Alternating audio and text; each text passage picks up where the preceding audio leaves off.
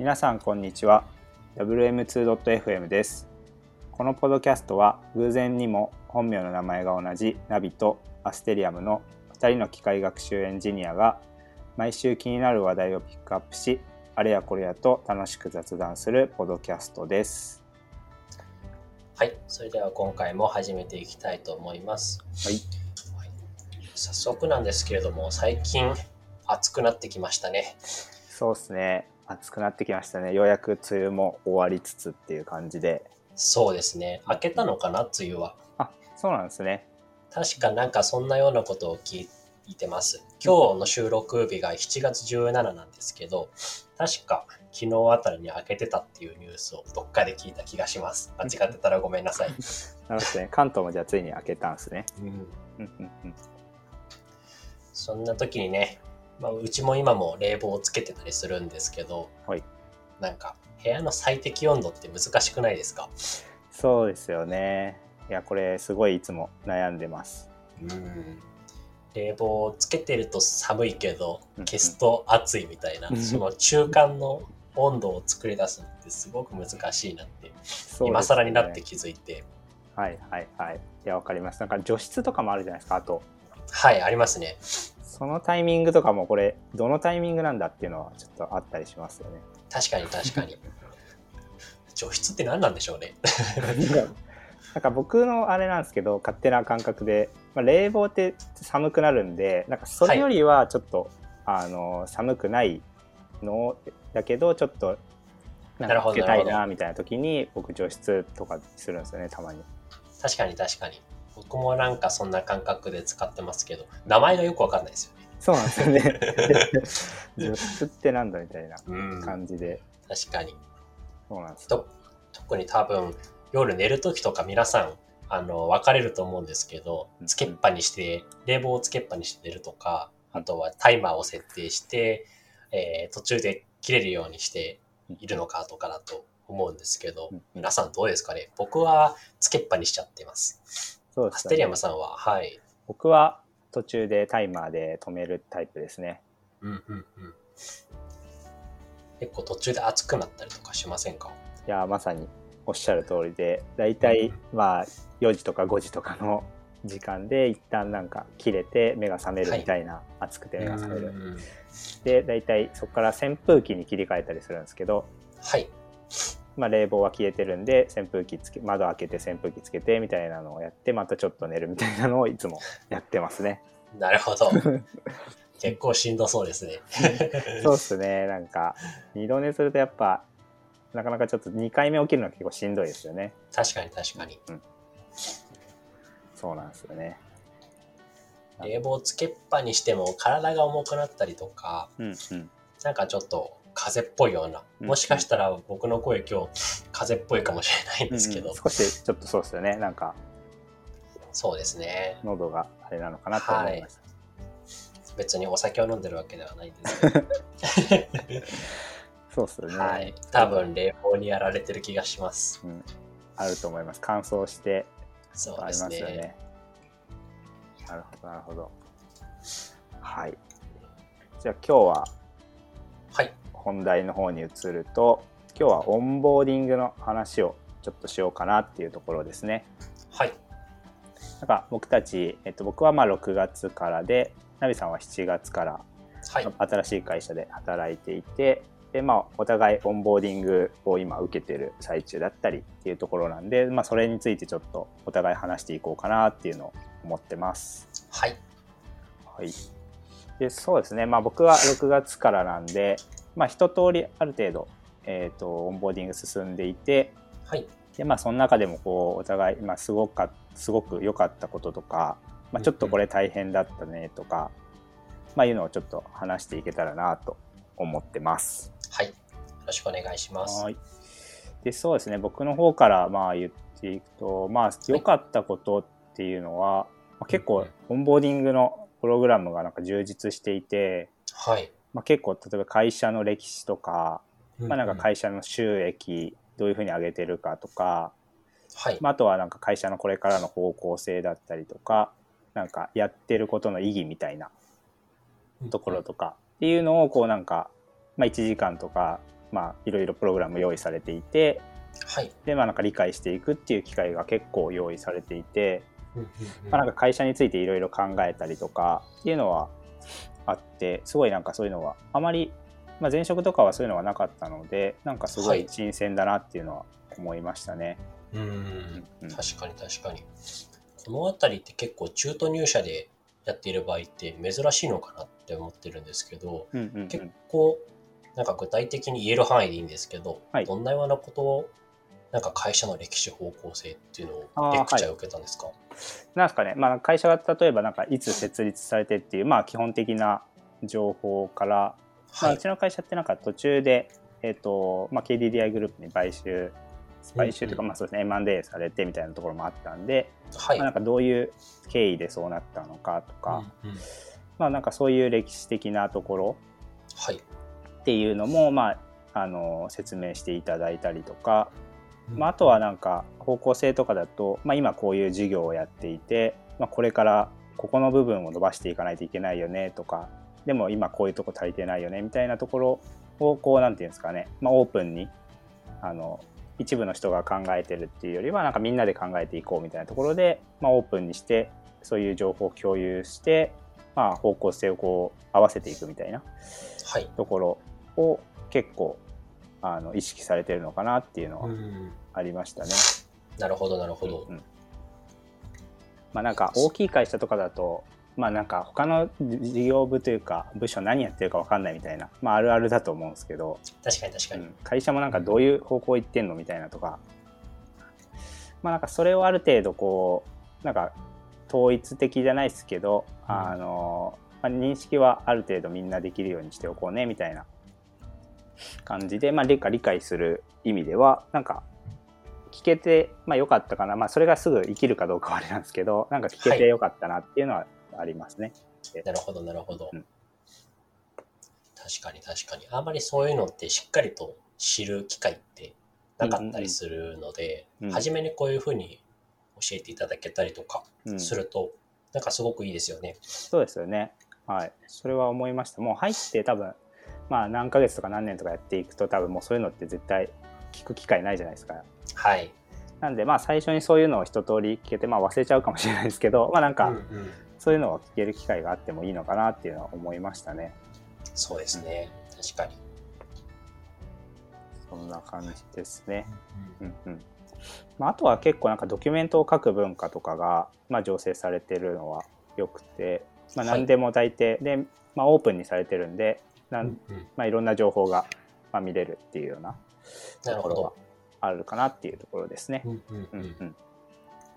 うのはすごい良かったかなっていうところですね。あとはなんか馴染みやすくこう新しい人が入った時に、まあ、なんか馴染みやすくするためになんか朝会で例えばまあ雑談する機会とか、はい、まあ、あとはなんか結構こう長く働いてる人同士だけで集まってるチームとか、なんか暗黙知というか、はい、結構暗黙のこのなんかハイコンテキストなこのなんか情報がやり取りされて、新しい来た人がなんか阻害されるというか、ちょっとそういうのはあると思うんですよね。まあ、けど、まあ、なるべくそういうのを噛み砕いて、新しく来た人でも、まあ、最初は、まあ、どういうことやってるのか、チームでどういうことしてるかみたいなところは、まあ、ある程度分かりやすく説明したりとか、まあ、明文化されてるっていうところがいいのかなっていうところですね。なるほどなるほど、そういうのはすごい良かったかなっていうのと、あとなんかもう一つ大きかったのが、はい、なんか簡単なこうなんか施策みたいなのを、まあ、なんかあらかじめこう用意してくれていて、でそれをなんか1ヶ月でちょっとやってみるみたいなところですね。でなるほど、なんかそれをこう、まあ、用意されてるのがあって、で、はい、なんでまあなんか組織にこう馴染みやすくなるっていうような設計だったりとか、はい、まあ、あとはなんかちょっとしたこう成功体験みたいな、入ってすぐだけど、なんかこれやったぜみたいな、なんかそういうのが、できるような仕組みになっていて、なんか結構こうそれ以降のこう流れがスムーズになるようになんか設計されてるのがすごいいいなって思いましたね。確かにそれ大事ですね。結構最初に入った時って、入ったはいいけれども何もしていない感があるのって結構しんどかったりするので、そうですよね、うん、それはもう僕も今転職して真っ最中ですごい気持ちはわかるんですけど、うんうんうん、そういった成功体験っていうのを会社の方が、まあ、変な意味で用意されてると、うんうん、確かになんかいいですよね。これから頑張るぞみたいなところとか、うん、あとはしっかりと自分が貢献できているっていう風なことを、うんうんうん、できたらそれは素晴らしいことだなと思うので、うん、本当に確かにおっしゃる通りで、やっぱ最初ってこうなんかすぐやっぱ打ち解けるってなかなか難しいじゃないですか。そうですね、うん、でなんかその中でこうでかつでもなんかやらなきゃみたいな思いって多分どっかでみんな持ってたりして。うん、で何もできてないなみたいな思いとかも多分してると思うんですけど、まあ、それがこう、はい、簡単なやつでもなんかこれをなんか改善したぜとか、まあ、なんかちょっとこうアップデートしたぜみたいなのをなんか成功してみんなに伝えることができると、結構それがモチベーションというか、まあ、やる気にもつながって、なんかスムーズにそれ以降いろいろ絡んでいけるのかなっていうのは思いますよね。確かに確かに本当そう思います、うん、なんでこれはなんかいろんな会社でも取り入れられていくといいなと思いました。うん、本当そう思います。すごい今までいい話いっぱい聞けたんですけど、うんうん、逆にちょっとこういうところはどうだったかなみたいな、うん、マイナスのところなんてあったりしますか？そうですね。なんかマイナスのところは、まあ、ドキュメントとかさっきいっぱいオープンされてるって言ったんですけど、まあ、逆になんかありすぎて、はい、なんかどれ見ればいいんだっけとか、うん、まあ、あとはなんですかね、まあ、スラックとかも結構うちの会社なんかチャンネルがめちゃくちゃいっぱいあって、はい、なんかどのチャンネルウォッチするんだとか、うんうんうん、なんか結構そこら辺はなんか大変だったりもしますよね、一方で、うんうん、なるほど、情報が多すぎてみたいな、うんうん、そうですよね、なんかどれ見たらいいんだみたいな、最初入ってきた人ってなんか手当たり次第に見ても時間がもったいないですし、うん、そこら辺が大変かなっていうのはありますよね。なるほど、うんうん、まあ、あと、まあ、大変ですし、まあ、いい面ももちろ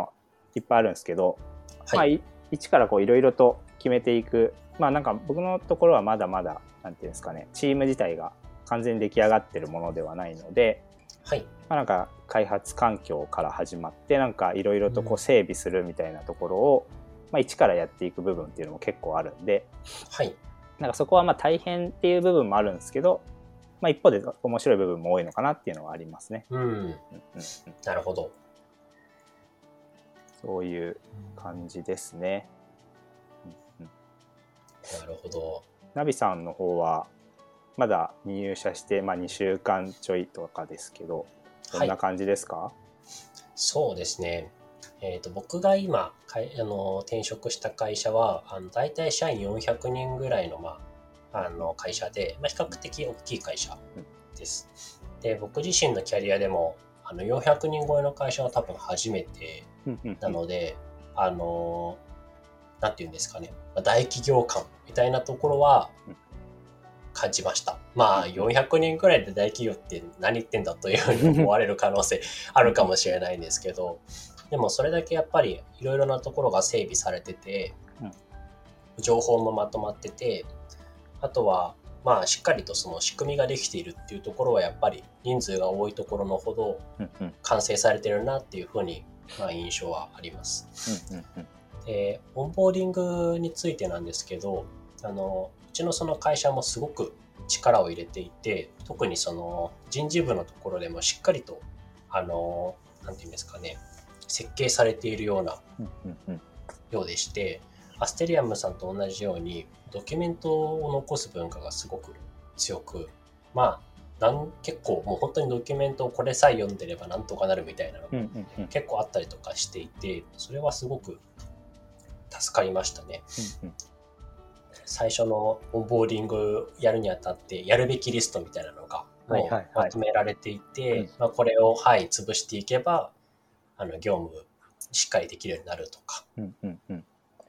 確かにそういうのいいですよね。なんかやっぱり初めてだとなんか何すればいいんだっけみたいなとか絶対ありますし、うん、やっぱドキュメントがしっかり整ってる企業っていうのはいいなっていうのは改めて僕は思いましたね。そうですね、やっぱり明文化されてると、特にそのコロナ禍の中で対面で会えない状況で、オンボーディングってなってくると、やっぱりドキュメントを読むとか、ドキュメントに従って何かをやるっていう風なのが前提にならないと、それこそね、ずっとこういうビデオ通話をつなげながらやるそうですね、それはさすがにできないと思いますし、気軽に聞ける環境じゃなかったりとかするので。そうですよね、なんか他の人の時間取っちゃうとかやっぱ最初だと思うじゃないですか。そうですね、思っちゃいますね。なんでそこら辺もやっぱドキュメントがあるとある程度それに従ってで、要所要所でわからないところを聞くみたいな感じだと、いいのかなっていう感じですよね。一から全部そうですね、ドキュメントがなくてもうなんかマンツーマンで教えてもらうってなってちょっと気が引ける部分とかもあるかなっていうので、いいですよね。そうですね、確かに。それでも本当に分かんなかったらワンツーマンでお願いすることも結構ありますけど、でもなんていうんですかね、しっかりとその自分でやるための材料があるっていうだけでも、なんかありがたい話ですよね。もう本当によくわからないところに放り出されているわけではなくて、ちゃんと地図を持って道しるべがあってっていうのがあると、不安にもならないし、確かに、早く溶け込むにはやっぱ大事だなと思いますね。そうですね、あとは結構うちの会社で特有なことで言うと、コミュニケーションの機会がすごい多くて、特にランチとかに、時間を取ってもういろんな人に合わせてくれるといいますか、もちろん仕事の関係者、仕事で関わる人たちがメインにはなってくるんですけど、そこでのランチが経費で落ちたりとか、あとはもう最初の1ヶ月ぐらいはもうランチし放題といいますか、それくらいすごくコミュニケーションを大事と重んじる会社なので、そこは結構驚きましたね。いいですね。これ今だとあれなんですか、オンラインなんですか、メインは。メインはオンラインです。なるほどですね。はい。確かに確かに。じゃあでも実際、コロナがちょっと、まだ当分明けないかもしれないですけど、でもそれあれですね、対面でオフラインでランチとか行けたら楽しいですよね。そうですね。なんかコロナが来る前とかは、結構一人いくらだったかな、いくらか上限はもちろんあるんですけど。その上限ギリギリを狙ってもうランチ行きまくったりとかしていたみたいなので、そういうのはちょっとね、コロナになっていいな、羨ましいなって正直思っちゃいますけど。確かに確かに。でも全然領収書さえあれば経費落ちるので、例えば Uber Eats かなんかでちょっといいもの頼んだりとか、そういうことはできてます。いいっすね。逆になんか、まだ2週間ぐらいなんですけど、大変というかっていうところはあったりしますか？そうですね、アステリアムさんが言ってくれたのと、ほぼ同じになっちゃうんですけど、ドキュメントがめっちゃある一方でやっぱり探すのが大変だったなっていうところは大変でしたね。なんか結構ドキュメントがまとめられている環境が、いくつか複数あったりするんですよね。例えば Wiki でまとめられてたりとか、なんか別のプラットフォームでまとめられてたりとか、でちょうどそれが移行するタイミングだったりとか、っていうところもあったりとかしていて、最初冒頭では大企業風な感じは感じられたんですけれども、やっぱりでもまだちょっとこれからいろいろと整えていくかみたいなところは、要所要所で見られてたりとかしていて、すごいカオスな環境だなっていうふうに勝手に思ってます。確かに確かに。なんかある程度あれですよね、例えば技術情報とかは、ここにとか、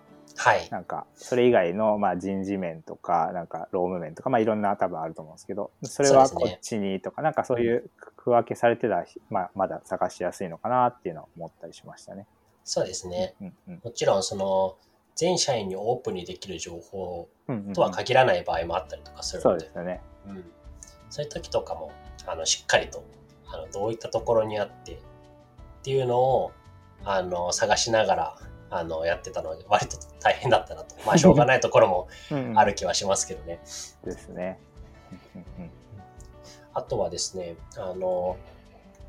結構ドメインが特殊な業界にいるので、うん、前提知識がやっぱりほぼほぼなくて、はいはい、それに対して勉強していく必要があるっていうのが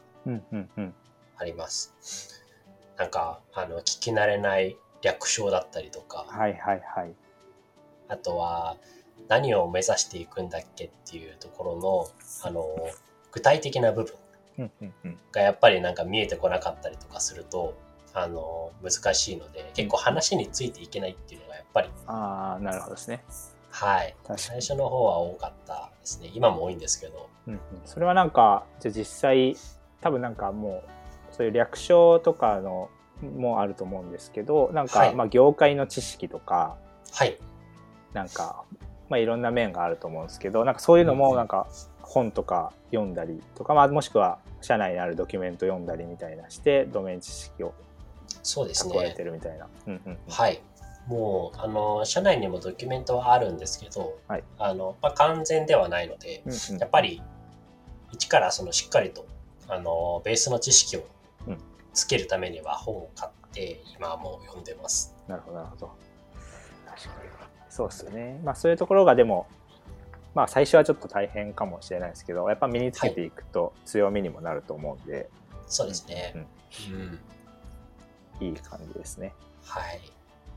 あとはこれは多分みんなに共通しないところではあると思うんですけど僕今までずっと支援系の会社、自宅系の会社にずっといたのでそこから事業会社に変わったことで結構仕事の仕方自体がだいぶ変わったなと改めて思います。例えば意識している人がクライアントではなくてユーザーになったとか、はいはいはい、あとは開発スケジュールというのかな、うん、開発体制かな、今までは結構クライアントの納期に間に合わせるためにっていうゴールが明確にあったんですけど、うんうんうん、そうではなくてなんかもういわゆるアジャイル開発とかスクラムっていう開発の体制、これに、まあ、初めて経験してすごいなんか、はい、うわこんなことやるんだとかいうちょっとカルチャーショックは受けていてそれに慣れるのがちょっと大変だなっていうふうに今思ってます。確かに開発はそうですよね。なんか受託系と、まあ、こういうプロダクト開発してる自社のプロダクト開発してる会社だとやっぱ全然違いますよね。そうですね。アステリアムさんはその辺なんかギャップとか感じました？僕はなんか前の会社だと、まあ、その受託系はもちろん、納期が決まっててみたいなもありますやりましたし、はい、あとなんかプロダクトも一部開発はしてたので、うん、なんでまあアジャイルっぽい、開発とかは一応、はい、経験自体はしてたんで、なるほど。なんで、まあ、一応両方やった経験はあったんで別に特になんですかねそんなに違和感というか感じは、うんうん、今のところは大丈夫かなっていうところですね。なるほどなるほど。やっぱ初めてだと全然違うので、うんうんうん、そうですよねうん。いろいろとびっくりしました。わかります。確かに。あとまあなんか本当にきっちりスクラム開発とかアジャイル開発実践しているところだとやっぱり、はい、なんか結構大変なのかなっていうのはありますね。そうですね。結構しっかり、うん、やってる方なんじゃないかなと思います、うんうん、でよくわからないそれこそ本当にスクラム開発特有の用語とかあって、うんうんうん、でそれの意味とかあとはどういう流れで進んでいくのかっていうざっくりとした概要の部分とか、はい、それも全然わからなかったのでおすすめされた本、うん、改善ジャーニーっていう本がはいはいはい、それを必死に今読んでますこれそうなんですよ。僕も持ってはいるんですけどまだ読めてないんですよね、はいうんうん、これでも今もまだちょっと読んでる途中ですけど、はい、すごくいい本でまあ、アジャイルとかスクラムっていうのをやるにあたって、どういったことをやっていくのかっていうのを、結構物語調で書いてる本なので、すごく内容が入ってくるんですよね。読みやすい本です。読みやすいからといって内容が薄いかって言われるとそうでもなくて、ちゃんとその実践的に書いているので、あ、こういう時にこういうふうなこと気をつければいいなとか、そういう勘どころが結構分かりやすく書かれていて、これは面白いです。まだ読んでる途中ですけど。いいですね。確かに確かに。これ僕もちょっと持ってるんで読んで、なんか今度話せたらなと思います。そうですね。いろいろそうですね。こういう本とかも、いいのがあったらぜひぜひって感じですよね。確かに本の紹介とかもいいですね。なるほどですね。じゃあ今のところ、お互い楽しく働けてるっていうような感じですかね。はい。そうですね。なんでこれからまた多分1ヶ月3ヶ月とか。だって半年とかでまたどういう状況かっていうのをいろいろ話せたらなっていうのを思ってます。はい。じゃあ今回はこの辺ですかね。はい。ありがとうございます。それではじゃあ次回またお会いしましょう。はい。ありがとうございました。